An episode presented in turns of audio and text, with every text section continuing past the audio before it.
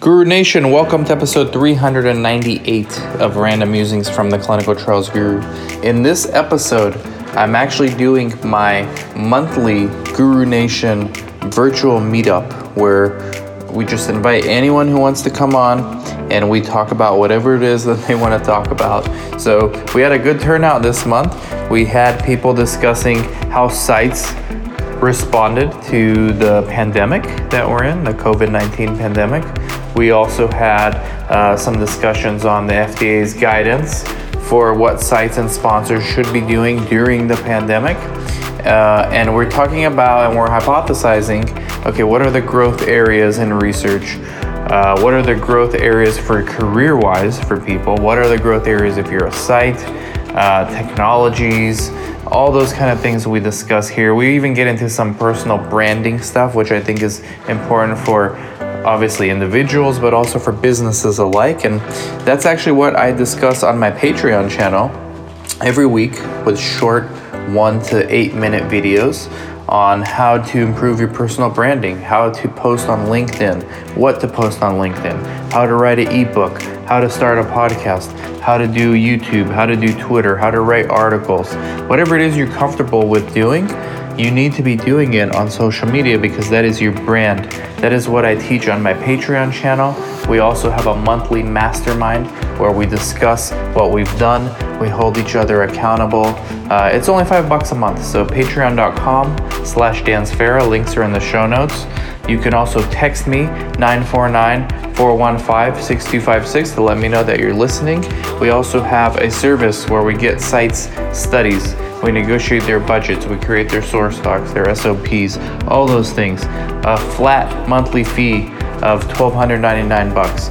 So text me 949-415-6256 if you're interested in that. Also, check out the show notes for the CRA and CRC academies that we have. Both of them are 3 months online, virtual, and then there's an internship component as well. So check those out in the show notes.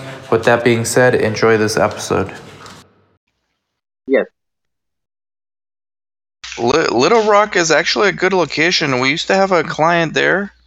Um, we had a few clients there, but we had a client in Little Rock with yeah, a cardio. yeah, yeah, cardio cardiovascular, right? Yeah, I mean we did cardiovascular too. It's uh, it's called Atria Clinical Research, and we we did uh, cardiovascular. We did a lot of. Oh, uh, that's right. That's right. That's right. So how's everything going? Pretty good, pretty good. It's a uh, little wrong. I mean, Arkansas was not that affected with the coronavirus, so it did stay well for the first uh, two months. But now, with everything opening up, it is increasing a bit, you know. So, but It's increasing, yeah. yeah. Same thing here. You know, it's increasing in the West, in the California, Arizona. But uh, I mean, we expect the numbers to go up if they're testing more people. So I don't know. You know, it's kind of hard to figure out who to believe or how much uh, emphasis should be placed on these numbers. But uh, you know, it's definitely something we're gonna have to deal with for the rest of the year. So, but how how about the sites? Are you guys are doing okay in terms of the? Sites are good. We're in uh, startup mode for a lot of the sites, Yeah. and uh, we're doing a lot of uh, CNS primarily. So right now, Chris and Monica are on a um, call with a, a sponsor for a study startup uh, site Mhm. selection visit, basically for a postpartum depression study. There's a lot in the CNS space right now. There's a lot of studies uh, in CNS, in gastro, uh, respiratory. So we're seeing a lot of stuff uh, in like basically in startup mode. And this particular study that they're the reason they're not on this call is because they're on that call. It's planning to get started uh, immediately. So they want to activate the sites virtually, and at some point the monitors are going to come and do the IMVs. I know yesterday when I went to a client's office in uh, north of Los Angeles in this place called Ventura, there was a monitor there. There was a CRA there monitoring. So things are getting back, you know, despite this uh, increase in cases. Um, looks like the industry is picking up right where it left off, and a A lot of studies are in the startup mode and uh, getting started. How about you? Are you seeing any studies in startup? Oh yeah, same same thing with uh, with us. You know, we had almost four studies start up in the last uh, two weeks, and in fact, we have a couple of studies in the next week. You know, I mean, mostly most of them are virtual uh, startups, but one of them wanted to come to the site because they've uh, we've never done any study with them before, so they Mhm. are coming next Tuesday. So Are yeah, they local? of Is the CRA local to Arkansas or are they traveling? no, they're traveling. They're traveling from uh, Florida, so it's kind of uh, we have to be Wow. a bit careful. You gotta quarantine them for. Uh... So yesterday when I went to this site, this site's very proactive. Um, it's locked. You have to ring the bell. Then uh, somebody came out, took my temperature, let me in, did the same thing to Chris, let him in, and then once you're in, uh, you have to be like six feet away from other people. So there was another monitor there, so they couldn't put me in the same uh, space. So I had to set up in the lobby, in the you know in the site lobby. The they brought a table for me there to monitor, but you know uh, I prefer that because I if I'm gonna be monitoring, I don't want to be next to another monitor. I mean, I don't know where they came from, so it's better that way. And the, the lobby was not; they were not allowing patients inside. The it was locked, so I felt more comfortable this way um, as of you know for monitoring. And I'm sure sites are doing similar things uh, across the country. Are you guys like? Do you have a SOP for COVID, like as far as monitors and patients, or nothing? Exactly the same thing as you said. You know, we do the same thing. You know, we have a bell in the outside, so they have to ring the bell. They have to come in. We take a temperature check. These things, you know, you just have to be uh, careful because you know, if there is, let's say, there's an outbreak and uh, the Department of Health might walk in and ask us, okay, like what what are you guys doing? So we have got a sign-in sheet. You know, everybody signs in there, and we record all those things. You know, there are like six to seven uh, questions which we ask. It's on the CDC website saying did you have any fever did you have any pneumonia cough shortness of breath loss of uh, smell and taste and any travel to the uh, any kind of covid areas so once they are okay with that and also we don't let two monitors come at one time we all, always let one of them maybe just one monitor. Really? Okay. So just one monitor at a time. How many studies do you guys have uh, per year on average? I remember you guys were relatively busy when we were working with you guys. yeah we, we right now we have around 22 studies Wow. but uh, there are some uh, GI trials which is probably not enrolling any patients. You know, we have got UC and Crohn's. We have got uh, four of those studies. Mhm. So those are not. Um, I mean, we did uh, screen few patients.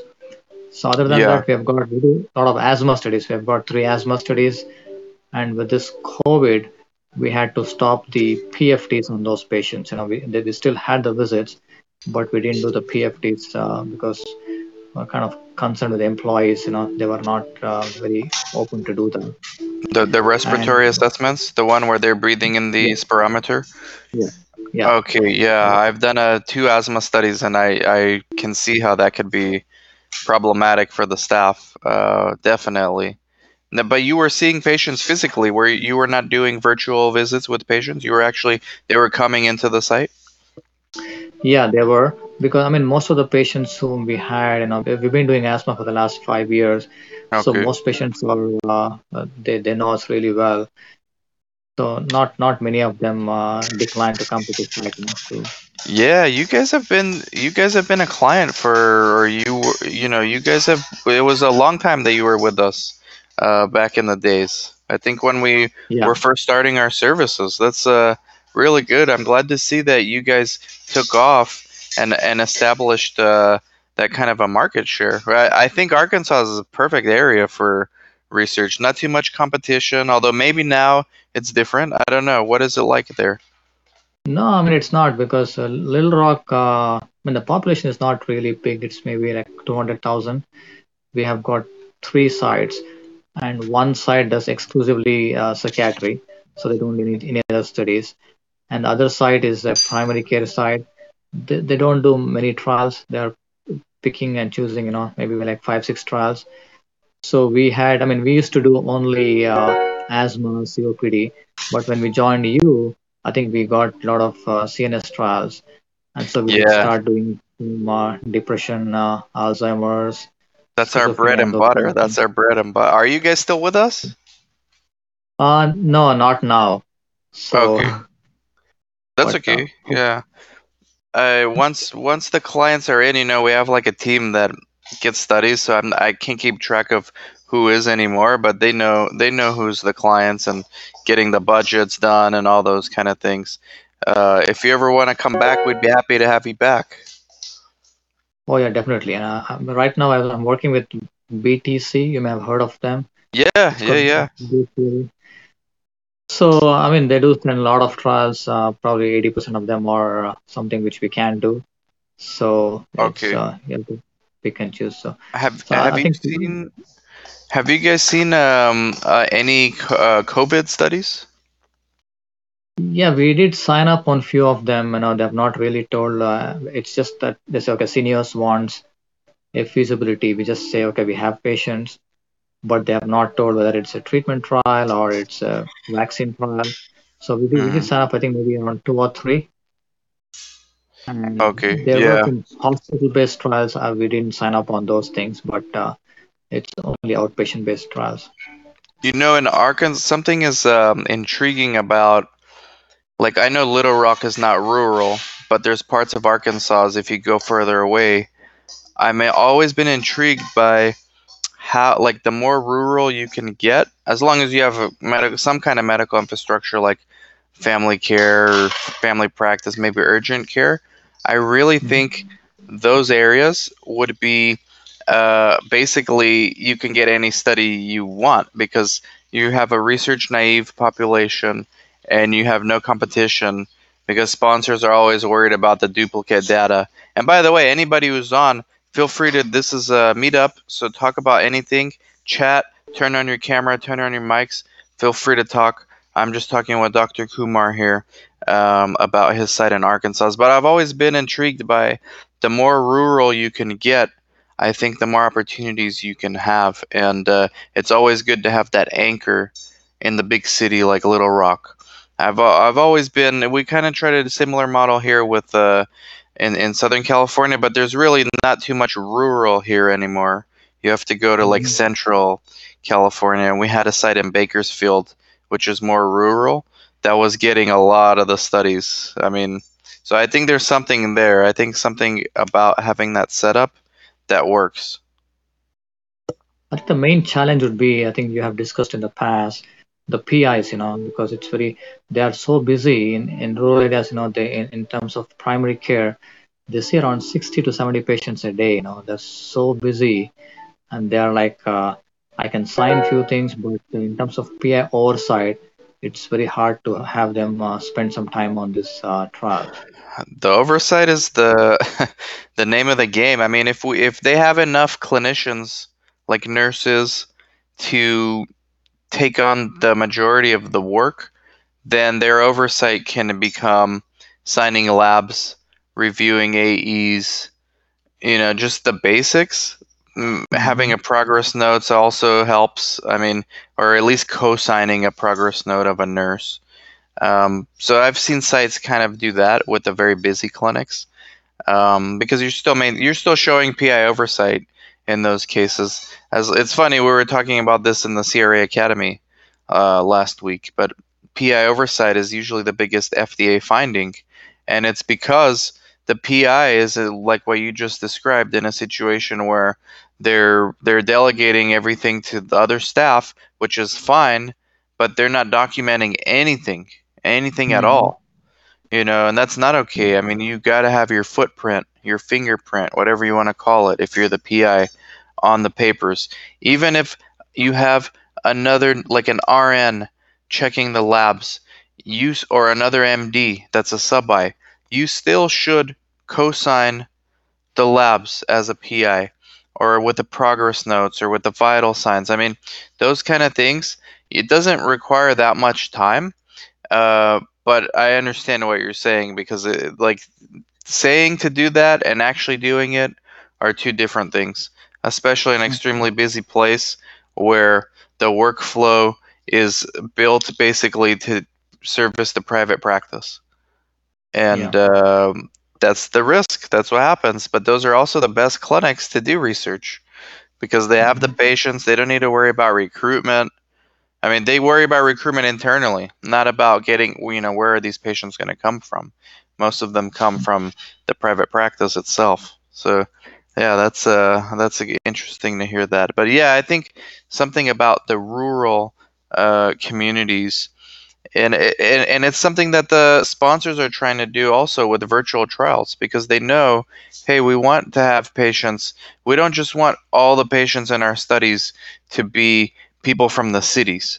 You know, mm-hmm. we want minorities. We want people from rural places that are maybe hard to get to the clinic. So the answers are either more virtual trials, which they're trying to do, or having more clinics in these rural areas or as rural as you can get. You know, keeping them a little further away from the cities makes more sense. Yeah, because uh, also the population, when you see, you know, there's a lot of patients with Medicare and Medicaid, and uh, affordability is a big issue with them, you know, so they are more willing to. Uh, in fact, uh, some of them come from the rural areas, as you say, because uh, the inhalers, if you know, it will cost around 300 $400 for that. So if they're part of the study, you know, it, the study covers that. And uh, travel is not a big issue, you know, because it's it's maybe around 70, 80 miles from here. So they do travel, you know, they get uh, paid for the travel also. So Do you guys use Uber or uh, they just get reimbursed for their uh, So we- own mileage? if, if it is like like within 20 miles, we use Uber. If it's more than that, we just ask them to bring in a receipt for the gas and we reimburse that. Oh, good. That's good. What's your goal for the rest of the year? Are you expecting? Uh, I mean, having 20 studies right now is good. Uh, How many are in startup mode right now? So startup, we have got uh, four plus two, six of them. Okay, wow. And then ongoing? Ongoing, we have around uh, 14. Okay. And they were, 14. I mean, basically none of them were impacted by COVID. The, the patients were coming in, except for some assessments. I mean, uh, depression studies, we had some of them. Uh, so, uh, of course, the patients uh, did not come in, but they let us do remote, like televisits for those patients. Yeah. we could ship in the medication. So, we did uh, do that one. Okay. So, and uh, COPD and asthma were the ones which, uh, COPD, yeah, we did not have patients come here because we wanted to be very clear about that. Right. And we had a GERD study. So, GERD study, basically, the uh, the endoscopy center was closed, so we could not do anything with that. So those uh, we we put a hold on that study. Now it's now it's open. So, And for for, your that, you know, the for your patients need to depression study, were you were did you guys ship the drugs or did the sponsor ship the drugs to the patient's home? No, we ship the drugs. Wow. Okay. So- Wow. And they were oral pills? Yeah, they're all oral pills. So. Yeah, see, I'm and now for that study patients are coming back or they're still not comfortable coming back. No, they're now they're now they're coming. I, I Okay. think it's only like two months we had that issue, and the sponsor was uh, willing. You know, they're they're paying fifty dollars for us to just ship the medication back and forth. I mean, it probably cost us around twenty dollars to do a USPS uh, priority shipping. You know, so Wow, okay. So someone had to go to the post office yeah. and send them. Wow, that's a lot of work. And th- they didn't really care about the possible temperature excursion, or they kind of factor that in as. Uh, yeah, I mean, what they told was, you know, you just have to record the temperature at the time of uh, shipping. So what we say is, okay, well, uh, at the time of shipping, it was uh, 69 degree Fahrenheit. So okay, wow, interesting. Yeah, I'm always curious because when they send it, when they send the IP to the sites, usually with FedEx, they have a TempTale, and you know they, it's going to let you know if there's excursions. Obviously, Mhm. sponsors were not prepared for that to do it at that level to the individual sites. Um, so yeah, you know, li- like a lot of the FDA guidance and the SOPs that the sites and sponsors revised. Um, you know, I'm now that I'm starting to monitor some of these sites, I am seeing deviations, but they're due to COVID. You know, just like in your studies where you didn't do the um, assessment, uh, you know, due to COVID. It's still deviation, but they have a new category now for COVID deviations. So uh, it's it's interesting how this is going to play out because things are, like you said, getting back to normal. But if we have another like second wave and they people are getting scared to come out again, which is you know as of this video, June twenty fourth, we're starting to hear uh, numbers going up. So it'll be interesting to see if this virtual trial, you know, having staff go to the patient's home to give the drugs, because that's what we did at my one of my sites. We do psych. We sent the coordinator to the facilities to give the meds, and then we found a way to draw the blood from from the facility instead of them coming to the office. So as long as you revise your SOPs, I think you can do it. But I'd be curious to see how much of this will last going forward because now you're hmm. revising your SOPs. Technically, you can do this even when COVID is is not really an issue, if that's the case. Yeah, because some patients they like this. You know, they said I would rather yeah. do a tele- televisit than come to the site. You know, so patients like this because more convenient. Um, I don't know if the sites like it. It's mixed. And then I know CRAs don't really like it. The CRAs prefer to monitor on site. Mm-hmm. Uh, so yeah, I think some elements of this will continue going forward. Um, what do you guys? Anyone else on here? There's a few people on. What do you guys think? Feel free to turn on your camera or turn on your mic or just chat in the chat box. Um, it's being recorded, but not going anywhere crazy. Just YouTube. Just YouTube and the podcast. But I've been chatting with Dr. Kumar. Um, he's a site owner out of Little Rock, Arkansas, and uh, they're doing a really good job with the studies they have. So, anybody else? What are you guys thinking?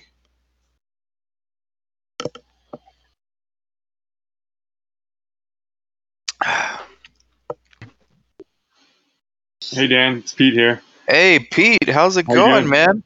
Zymewire. I I was looking Zyme at Wire to the fullest. I was looking at my uh, all the different events going on and everything. I thought, how can I understand what's going on out there at the site level the fastest? And I thought I'm going to go to Dan's. Dan's meetup. well, you, you, just heard it, from uh, Dr. Kumar. I mean, yeah, that was know. fascinating. Actually, that uh, I've I've actually been on our Slack channel, I've been um, posting some some of your quotes to, to my team, just some of the highlights here. So it's been oh, uh, really Thank useful. To, um, one of the, I'm just going to comment from um, from the well, maybe a question for you guys. Um, how how are you seeing the split from from a vaccine the vaccine work to other? So you mentioned GERD, um, Kumar or Dr. Kumar. Um, mm-hmm how are you guys seeing it from like those that do vaccine work? Like, is um, are you are you seeing an uptick on that? Are you actually getting the COVID studies? Are you um, kind of diverting so did, uh, that? So we did sign up on few studies. You know, basically they have never told us exactly the entire. They just say, okay, look, uh, one of the sponsors is looking for sites for a COVID study. Do you want to sign up? It's just an open thing. So we just have to say, oh, yeah, yeah, we can do that because, and they say, do you have patients with uh, COVID? We look at the Arkansas, I mean, Little Rock uh, COVID population, and uh, I have around eight to 10 physicians whom I work with. So, of course, right now, nobody is seeing those patients because everybody has a warning on the door saying if you have any symptoms, please don't come in. But potentially, there are patients who have developed a COVID after they have left the clinic so we do know about those patients. So when they are right now they finish their quarantine and they come back to the clinic uh, when they're okay. So those patients may go on this uh, vaccine trials, you know, hmm. and uh, basically there'll be a lot of asymptomatic patients. Uh, one of my friends, uh, he's in Atlanta, so they're doing this trial where uh, if at all they have one of these symptoms, you know, like let's say fever, pneumonia or sore throat or loss of smell. So they can walk into the clinic and they get a sample uh, taken from the uh, patients. So they don't need to have like a full blown uh, uh, symptoms. So I mean, they want around 600 patients on that study.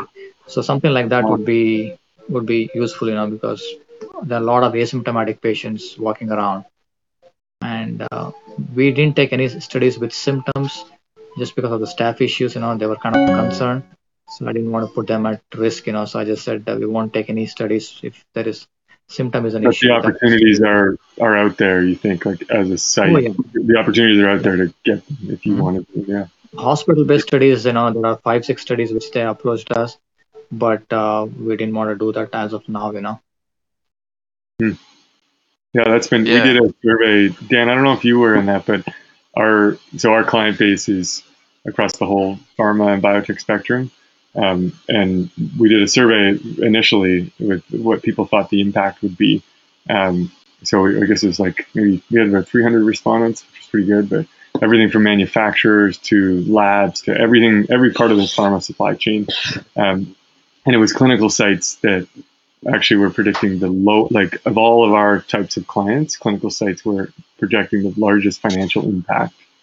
Like this was like probably day i don't know it was like march 27th maybe so like right in the, the height of the uncertainty. So uh, it'd be interesting we're thinking now well we should resurvey them and see like did you actually see that financial impact as a clinical site or did you did you end up doing better maybe in some cases depending on if they makes do have sense. some work, but- It makes sense that that was the fear. I mean, they're you know we're as a sites we're paid based on enrollment, and if anything is threatening the enrollment, uh, that's can immediately yeah impact the bottom line. As far as sponsors are concerned, they're probably going to spend less because they only pay as as sites enroll. But in the long term, they're probably going to lose more if there were significant impacts because all this data they can't do anything with it now with all these deviations. So it's like short term and long term questions. But I think they both are in are were in danger of losing quite a bit. Um, I don't think, but I would be interested in those survey results because I know sites. I know some sites have closed, but those were sites that were not really managed well even before COVID. Um, so the majority of sites did not close. The majority of sites were able to weather the storm. I know there were furloughs. I know there were, which is you know back to Dr. Kumar's point and your point also with the vaccine studies. I mean, sites are being very picky about what studies they're bringing on. There's so many COVID studies now, especially the sites that are capable of doing that.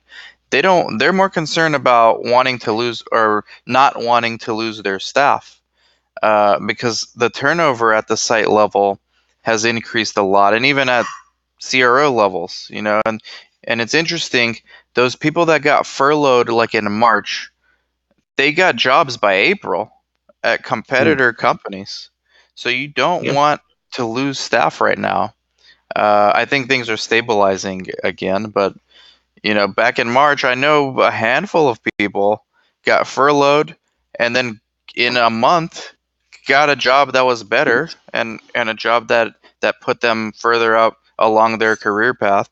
Uh, that they, you know, that was the direction they wanted to go anyway. So it turned out that the bad news for them was actually great news for them. Yeah. So, Molly, I, I don't want to hijack this. You, How's it going, Molly? Go. How's everything? I was just going to ask you if you're planning to run that survey again. I just dug it up and was interested to know if Zymewire would run that again with to, to kind well, of refresh. I- yeah, I think we, we absolutely should. Um, yeah, I'm. I, I was a little cautious about like where people surveyed out. You Oh, I know. There's Yeah. a lot of surveys at first there, like, hey, are you gonna do this? You gonna do that? And I think we got in right at the right time. People hadn't done too many surveys that we got. Um, so we sent it to like we got about two thousand um, users, and so that's a, it was a pretty high response rate, right? Yeah, that 300 is. or 2,000 That's an amazing um, response rate. the part when I talk to the like our clients across again across the supply chain that I think what people underestimated was the number of companies working on COVID treatments. Like you can see conceptually to be like, oh yeah, there'll be a lot. That'll be a hot area, obviously. But I, I mean, there's there's about se- I think there's like over 700 biotech companies working on COVID. Yeah, So- it's amazing because Put that we across use Everything. It's a lot of business. we we obviously use Zymewire and uh, clinicaltrials.gov to look for studies, and we noticed like you know we have a teams that use ZymeWire and use clinicaltrials.gov to look for studies, and when this stuff was starting, you just saw the spike in the number of uh, of of of new trials, and you're like, what are these trials? Well, most of them were COVID studies. I mean, those are the only studies that were starting around March and April because everything else that was planned for starting in March and April are starting now, more or less. Uh, so yeah, like the sites that were able to take advantage of those, like I said, they're turning studies away because they don't, you know, they don't want to scare their staff. Some of these studies are a little questionable as far as how they're actually going to get patients or even IRB approval. Uh, I've looked at some, discussed with physicians, and said, how is any IRB going to approve this? Um, but yeah, they were trying, and there's tons of those studies out there. What we're doing, we're doing some uh, COVID treatment studies, not so much vaccines, but like different treatments uh, for COVID. So, um, you know, it'll be interesting to see. I have a CRO where we're having a uh, in the fourth quarter of this year. It's supposed to start uh, another COVID study, and hopefully we can use our virtual trial for that because they're actually interested in the some of the virtual trial services that we offer, mostly remote healthcare workers going to the patients and then using a telehealth platform uh, to capture some of the data. So, interesting times, guys. What a time to be alive. Yeah. Have you, uh, maybe another question that's probably on a more, um, yeah, not the positive side of more studies and all that, but um, are you seeing any difference in the in the psych studies and, and that patient population? I mean, we hear so. I'm based in Canada. Um, Molly, maybe you know that, but and Dan, you know that from it's a little different perspective on it, like from um, seeing what's happening. It's just, I mean, it's different healthcare system, but one of the things I've heard is the the levels of, um, I think, in both countries, just from like the levels of depression going up and the impact to mental health on people being isolated and having less social contact. Are you seeing any of that borne out in the like kind of the study flow that you're seeing or the patient populations or anything like that? Yeah, so it's it's crazy because Monica and I, Monica, who's she can't be on this call because she's on a depression site selection visit right now. Uh, I mean, literally, what's happening right now. So we have this theory, and it, we saw this after the 08, you know, the Great Recession, because I was I was in business back then too. So I saw this, and we saw after the Great Recession, you know, six months after, you started seeing more people with MDD coming through uh, for obvious reasons. So we're expecting similar. I, I don't think it's happened yet. I think it's still too soon. But like within that six month mark, you're going to get a bunch of newly diagnosed people with MDD taking antidepressants, um, anti anxiolytics. Uh, but like a lot of these studies don't allow newly diagnosed. They want you to have that diagnosis for like a year or two. Um, but we are seeing more studies. CNS was hot even before this pandemic, and it slowed down a little, like everything else. But we're seeing an uptick in like the site selection visits now for the CNS studies. So we will have new a bunch of people, unfortunately, diagnosed. I think with uh, MDD, GAD. Uh, not so much schizophrenia and bipolar, but uh, MDD, GAD. That's what we saw in 08 after the Great Recession as well. So, but again, the sponsors, when they make these IE criteria, they usually want a history of MDD. They don't necessarily want newly diagnosed. And they also tend to exclude um, a diagnosis based on an event. They want it to be, that's why they ask for a history, because they, they're actually trying to eliminate the people who uh, were laid off and now they're depressed. Uh, they actually want people with MDD diagnosis and they want to see like at least a year of that. So even if we do see that, unless those people remain with that diagnosis for like a year, um, I don't think that's going to impact recruitment necessarily for MDD studies. Hmm. Wow, that's really insightful, Dan. Thanks for that. Yeah, I forget the term for it, but there's something called like event-driven depression, or there's there's like a clinical term for it where it's not really MDD, but a doctor can give the diagnosis so that the meds can be covered because it's still depression, uh, but it's not major depressive disorder. Uh, so that's that. There's a difference there.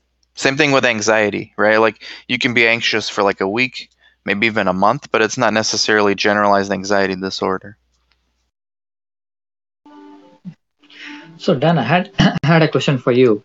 So when you said that you you're using the uh, was it a home health thing where you send the staff to is it your staff or do you have you hired Yeah. a third party to do Well, we, yeah, we subcontract, but we have we've partnered with a mobile phlebotomist, and uh, there's another vendor we use for mobile healthcare workers, uh, and they're nationwide, so we can send them to patients' homes. Uh, but we we charge at the sponsor level.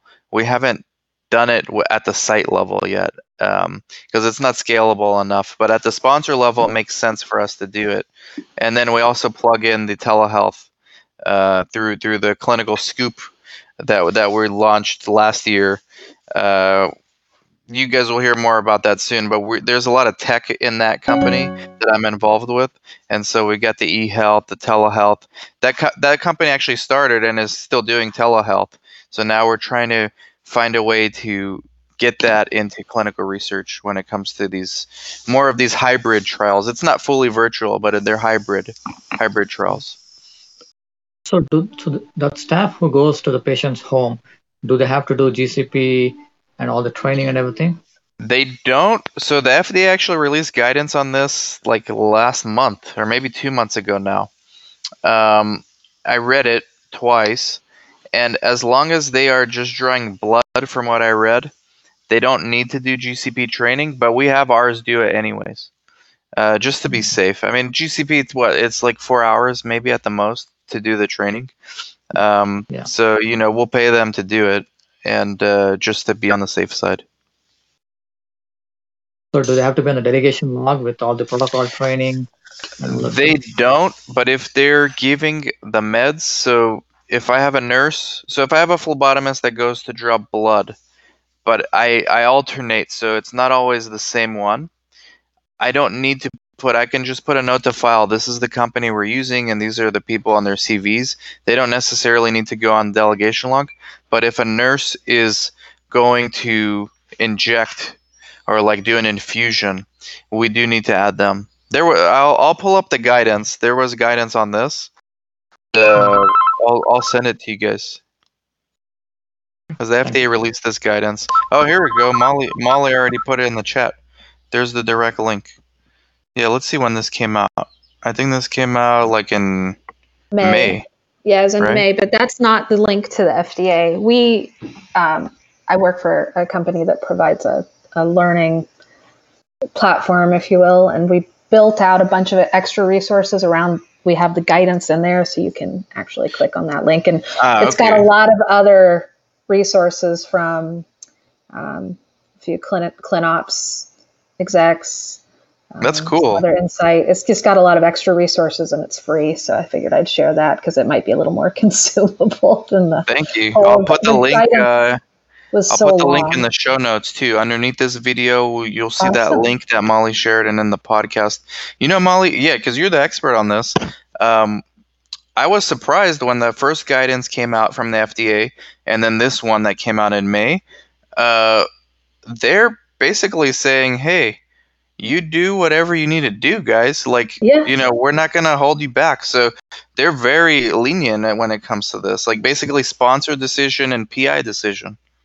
I think they have to be, but I also was speaking with someone um, recently who has been in clinical research his whole career. Now he's working in a consulting capacity. And what he said was there's been a bit of a, a personnel change at the FDA, and some of the new personnel are much more innovative thinkers. They're thinking more about what responsibility does the government have to ensure public health. And, that, and so his feeling, and I agree with him, is that some of these changes that look a li- that may surprise us are related to um, just the severity of where we are. We have to keep uh, technology advancing. We have to keep treatments advancing, and the o- only way to do that is to relax some of these older yeah. requirements so that we can keep uh, research going. I think the industry during April we were doing these meetups every day. Jeslyn, who's on, was on uh, like all of them, so she knows. But the the the initial tendency was to try to compare this to like the Great Recession, and it's totally different. because, like I said, people were getting furloughed and then hired in the same month, and we didn't really see the studies stop. The the surveys kept coming throughout the whole thing. So it's like the industry always expected, hey, within three months, you know, we want to have all these surveys so that we can start activating these sites. And during the Great during the Great Recession, it was not the case. People were getting furloughed. There was no end in sight. Studies were being dropped, and it was in many ways it was a less scary time because there's no virus. But in other ways, it was more scary. I think financially uh, at least for our industry. I know other industries here got decimated with, with hospitality, but I'm talking just clinical research. Uh, I think 08 was much scarier than 2020, as, at least as far as like business in clinical research is concerned. Yeah, maybe much more of a financial like in 2008 it was less money less money floating around less funding to companies, you know, bigger impact to you guys. Probably, probably. Yeah. yeah, yeah, because 08, we had a bubble in like 05, 06, but it was primarily real estate bubble. Now we're seeing more of like a VC bubble that was emerging like from 2012 until 2020 and I think that VC bubble popped. But a lot of these biotechs were getting financed and vendors and startups. Not so much sites, but I think the sites were benefiting from the activity. Uh, and I see, I, I mean, even if there's a second wave, I think the industry is going to continue doing these studies, at least from the indications I'm seeing. Hmm. I got it, Jeff. But thanks, Dan, for hosting, and great to meet everyone else. Yeah, thank you, Pete. Uh, Appreciate it, man. Zymewire is the way to go. Molly, I'll uh, ask the team about your question too. We'll we'll uh, try to do another survey. At least yeah, do it. I would, I would, love it. We're trying to do a survey now, so I understand the whole surveyed out. But um, yeah, yeah, it's uh, it would be interesting. We also use Zymewire, so Zymewire is an amazing tool. All right, I'll leave there. It's gonna get awkward if I stick around. That's a good way to leave. That's a great way to leave. See you guys. Thank you, Pete. See you, Pete. Jeslyn, what's new with you? What's going on? It's nice to see you again. Hey, y'all. Same story, different day, trying to survive the pandemic. I've actually been doing a lot of one on one coaching with my people in my database. I've seen as recruitment has been paused temporarily for the industry, at least from my side of things. I've been focusing on just speaking with the people in my database, helping them be better professionals, learn how to go after the job they want, giving them one on one coaching, helping them with resume. I've actually been working with Ashley a lot, and we kind of have been tag teaming a lot of our clients. So I talk with them about how to decide what jobs they want, how to go after if they want a CRA job, CRC. I coach them on how to determine that, set goals, how to aggressively pursue that. More importantly, how to interview for that. And then with Ashley Margot, she handles their resume building, branded them on LinkedIn. So we've been tag teaming and trying to get people better prepared for the job markets when clinical research gets back into full bloom, whenever that will be. yeah. So, yeah. Ashley Margot's amazing. Oh, she's awesome. yeah, you know, is. she's a CRA now. She got hired during yes. this pandemic, you know? Exactly. So I was so excited for her. So I've been working with her and trying to get people, you know, to be better branded online and to present themselves more appropriately when they do go to meet the CROs and pharmaceuticals for jobs. That's amazing. I think that you need to do that because people don't think branding is for them. They think it's like for yeah. Apple or for Google. uh, you know, but it's those companies have been branding there since they started. Like branding mm-hmm. is your LinkedIn profile. It's what you post. It's right. if you tweet what you tweet. It's how your CV looks. Like it's the exactly. things I talk about on the Patreon channel too. Thanks for joining, by the way, Jeslyn. The Patreon. That's what we teach people how to do. Oh yeah. Write an ebook. You know. I mean, you everybody everybody's expert on something. Even in yeah. within research, there's so many niches here. Like you can write an ebook uh, like a hundred pages, put it on Amazon, not necessarily for the money. You could put yeah. it for 99 cents, but to get the attention. You know, here's a true story. Right. And here's a true story. I have a book. It's 33 bucks. It's not 99 cents. 33 bucks. Uh, comprehensive guide to clinical research. Yesterday, I had a Zoom meeting with a guy, for, uh, a sponsor from Europe. He said, I went on Amazon. I'm not making this up. I didn't know about you. I went on Amazon and I typed, I searched clinical research because I wanted to see what was there. So they're using Amazon as a search engine. Mm. People don't think about that. Okay, I bought the book. We make every nice, and now I I learned you have a CRO because I put the ad in the book. Here's my CRO, and we need help with this thing in Mexico that we're doing. So, you know, like that's branding. Everybody can do that. It's like it, it, it's not this crazy thing to write a book. I mean, if you want to write like a big book, it's a little harder, but you could write like a little pamphlet, 20 pages, 30 pages. That's mm-hmm. branding. Now you're putting that on Amazon. You can give it away for free on your blog in exchange for an email address. That's the name of the game. There's no reason why individuals can't do this either. No reason. So I think you and Ashley are doing a really good job teaching people this. Okay. And this is why I started my yes. Patreon. I don't want to dilute my YouTube channel with this kind of stuff because I'm not really a branding guy. But people that are interested in learning, I have a Patreon for that, and we, we explain how to do that. We have these monthly masterminds too. It's only five bucks a month. Five bucks a month. That's it. So uh, yeah, definitely interesting times. So this is five bucks pandemic to be over. That's your five bucks right there. But that's good too because it gets you energy. When I drink caffeine, that's five bucks well spent. Because when I I don't try to I try not to drink too much caffeine. I get too excited now. It's not good for my blood pressure. but that ROI on that five dollars. You know how many ideas I get when I drink like a lot of coffee? I mean, there is true ROI there. It's also bad ROI on my blood pressure, so I stopped. Yeah. But the ROI there, I come up with some good stuff while I'm on caffeine. Also, some good podcast episodes. Interesting.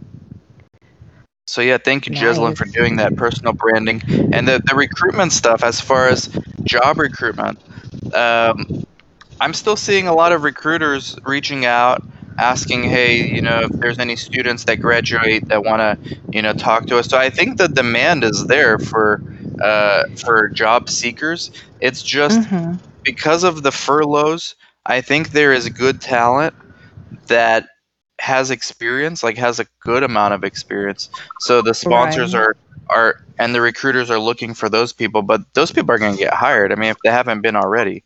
So we're still going to need new people joining the industry. We're still going to need fresh blood, just like we need new sites and new investigators because we need new patients. We're going to need new CRAs, new coordinators. I mean, there's not enough to go around. So you're yeah. doing a, a true service to the industry by helping these people learn about the industry. Yeah, indeed. Because, um, like I said, one of the major things I've noticed is, especially for those of us who are trying to get industry, the information we have is really just restricted into the hands-on clinical research knowledge, but then they don't have the experience that's required for the CROs and firms for them to interview at least. So there's that um, gap to where they have the working knowledge of clinical research, but they don't have the experience. So now the question of trying to get them how get them into building experience, getting them to market themselves appropriately, getting them to brand themselves appropriately, how to network with these people. So the jobs are there, especially now with this pandemic and with so much furloughing going on and laying off coming on. It's a little harder for those who are new just because we don't quite meet the criteria. But then, like you said, those who are experienced, they definitely have their pick because they already have that industry experience. So those of us who have that are able to get better opportunities between furloughs. But for those Absolutely. who are trying to get in, there is a bit of branding and marketing for lack of a better word, hustling that needs to be done. And that's what I'm trying to get for the new get brand markets and present yourselves appropriately as clinical research professionals. And that's where the key is for the people I work with. I agree. And once you're in, you're in. And once you're oh, in, yes. the benefit of being a generalist has never been more important. I've been talking about being a generalist for years. You know, most people, I think it's half and half, not most, but half and half agree. The other half were giving me a hard time for it. And now, almost nobody's giving me a hard time for that because they're like, you're right. You know, the ones, the coordinators that got furloughed at my site were the ones that uh, that refused to learn how to do patient recruitment and budgets, and the ones that did, guess what? They're the ones that were kept. Uh, so, Yeah. uh, but even if you are just a specialist, if you have your experience, even a year, you can basically name your job in this industry. Uh, I know somebody uh, Carlos, for the people who who know, he's sometimes he uh, comes on the videos, but usually he'll make my quotes for Instagram. So he's been a coordinator at my San Bernardino site for like six years. Really good. We we got him. Nice. We trained him. He came in research naive. Now he's obviously super experienced. He had to move. He moved to Ventura, which is like three hours north uh, north of LA even. So there's no way he could have kept his job. So Yeah. I talked to the PI yesterday in Ventura. A lot of people know who she is, uh, Dr. Hazen. She does uh, Yeah. uh, microbiome stuff. I, I mentioned the fact that this is what happened to him. In five minutes, she's like, "Hey, send have him send me his CV." Before the day was over, he was hired. So nice. getting your foot in the door is the most important thing because the demand is there. The demand is always going to be there for study coordinators, with the exceptions of times like the Great Recession. Uh, but Mm. even that was like eight months, nine months, 12 months maybe, and then people came back. So, generalists, very important. Uh, but just getting started is important. And the way you do that is through your brand, personal brand, or if you're a site like Dr. Kumar, business brand. Or build yourself as the you know the face of the business, the figurehead, because it's all the same thing. No matter what you do, it's branding. And you raise an interesting point that I coach um, my clients with is there is power in connecting and leveraging your relationships. A lot of people get into whether it's volunteer or into networks like this or webinars and they do not connect with people they do not network with people even on something as available across the world as linkedin. A lot of people do not go on there they do not network with people they do not connect with people and that's one thing i coach my clients to do is hey linkedin is still a networking site. You go on there and genuinely connect with people and network with them, build a relationship with them because these are the people in the future when you do need that job, when you do need that referral, when you do need information as to who's hiring and you know what you need to do to get into any CRO or pharmaceutical. These are the people that will come to your your rescue if you've built a relationship with them, if you've connected with them and if you network with them. So that's an interesting point that you raised that I wish everyone would know learn to connect and network with people. It's a lifeline. I mean, yeah, that's real. Like, look at Molly. And by the way, I love the cat, Molly.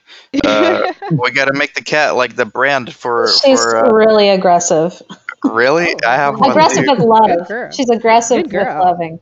okay, good. But yeah, I was gonna say, look at Molly. You know, she's on here. We're talking about something randomly. She had no idea we are gonna talk about this. She put a link. I'm gonna put it underneath the video and the podcast, and people are gonna go check out her company now, um, Sweet. ArcheMedX, because she networked. I mean, this networking is not anything complicated. It's just being there, being a resource, and that's it. You know, and then obviously talking to as many people as possible without being spammy about Mhm. research and about what you do. I really That's just name of the came to listen to y'all talk and learn and just learn more. So that's why I came. Thank you, I appreciate that. We were Nice. we were gonna do these like uh, once a month. We were doing it every day for like over a month. Yes. Jeslyn was on like almost all of them. That was crazy. Indeed. It, it got very I tiring. though. I loved it too, but it got very tiring like by week three. Yeah. yeah. but the once a month, I like I like the once a month meetups too, and it's good for all of us Yeah. to network get to know each other better. Um, I do have a Slack group too that uh, we can put everyone in in the, into this group. Um, so just message me if you want to be in there, and I can put you in that Slack group as well. Okay. So I'm sorry, like, what does Mo- Molly? Do you have a site, or what does she do? I'm She head, does- of, I'm head of marketing at a company called ArcheMedX. We have a a platform that's uh, meant for delivering digital content, like anything that you do around site startup, um, all of the training that you do, and especially things that you did uh, in person before. It's for it, it goes beyond virtual training. It's more of a providing um, the ability to drive people to make decisions, to reflect on information, and and actually apply it uh, to the field. So, I am I've been in the clinical operations industry about half my career, but it always helps for me to listen to people in the industry. That's why I'm here. Still, Yeah, here it is. Okay. ArcheMedX. So who, who are your clients? Are they usually CROs and sponsors? yeah, CROs and sponsors primarily. We also have a C- CME side of the business for we've we've done a lot of continuing med medical education over the years. So, um, but this is this is an area that we're we're growing in, but CROs primarily. Mhm. Yeah. yeah that's, That's nice good name. stuff. You guys are doing a good job with that too. No, So, thanks. yeah, I mean, we're gonna- overhauling a lot. Oh, it looks good. I just shared it, and uh, I'll put the links uh, because you shared something really good of value for everybody. And yeah, I mean, we'll do this every month. Next week, we're gonna have a webinar too. Uh, I forgot what the topic is, but I'll be sending an email uh, this week about that one. So that'll be on Tuesday. Uh, it's a good topic. I just can't remember what it is. Um, but uh, I guarantee you it'll be good. I guarantee. Uh, at least for somebody. I don't know who, but uh, it'll be good.